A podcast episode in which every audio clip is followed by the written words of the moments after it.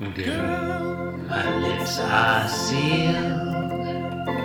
You make me want barf. Yield my car, shield my tie, heel, hard deal, bar wheel, stop you. Jim Davis is my name.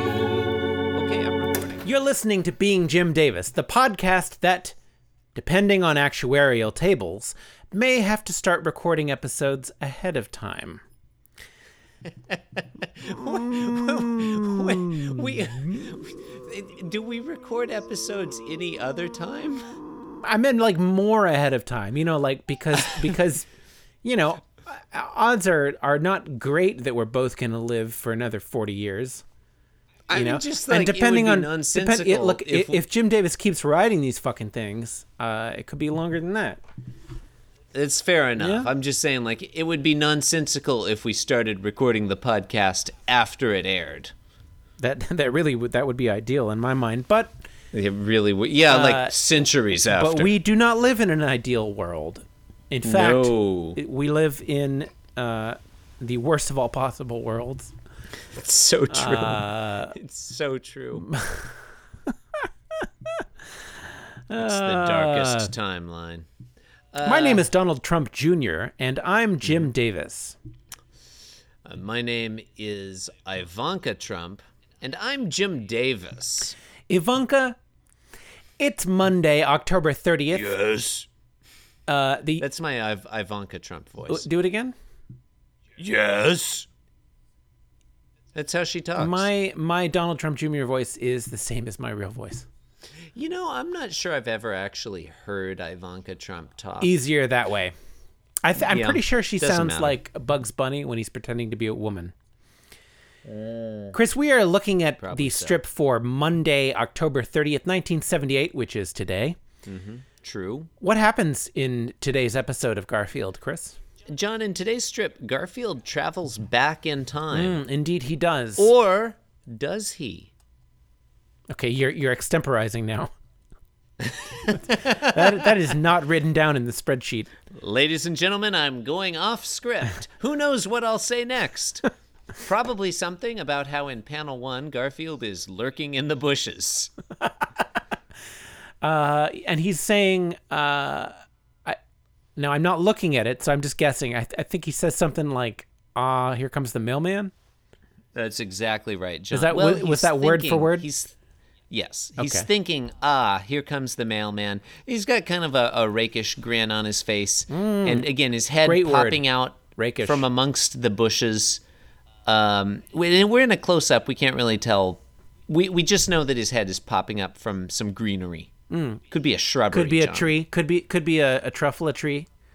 He could be like we have no way of knowing. He could be inside a giant bowl of a green leafy salad.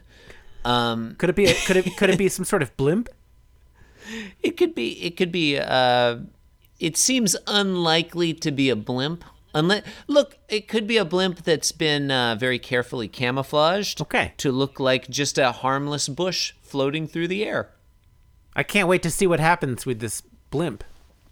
Well, nothing good because in panel two, we've got that same close up, but Garfield's face has turned from happy to frustrated, and he's thinking, drat. Uh, yeah, his, bold his happy face has turned to frustration, as often happens with people in blimps. I mean, you know, with thinking back, it seems unlikely that this is a blimp because he was thinking, ah, here comes the mailman. They do not deliver mail to blimps typically. Well, they are. I guess it could be airmail. Well, it, it Nah, could be fine. okay. It could be airmail. Also, the the mailman Sky mail. the mailman could be off the clock. You know, he could just be enjoying a blimp ride. Yeah, that's a good. You know what? You're right, and I was wrong. Okay.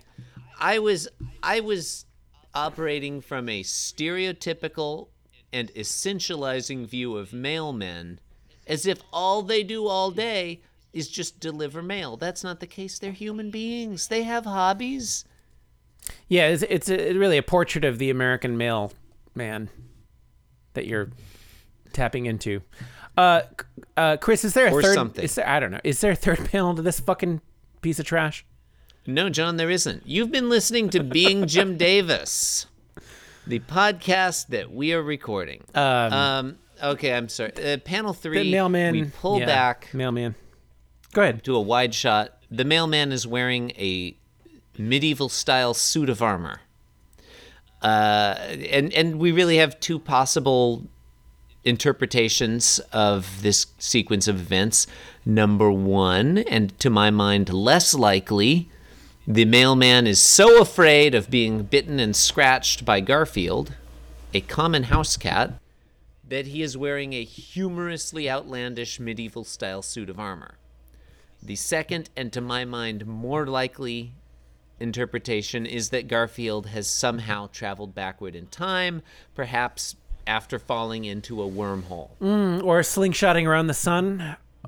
Or It's a possibility. driving you know. 88 miles per hour in a DeLorean. Mm-hmm. This was all a lot funnier when I said it the first time. I mean, I mean, it still wasn't funny, but listeners, I know you love it when you tune into your favorite podcast and the people talk about how they had some technical difficulties and so they're now re- recording this podcast for the second time. the funny. Well, if you like that, too bad you missed it because we lost that recording as well.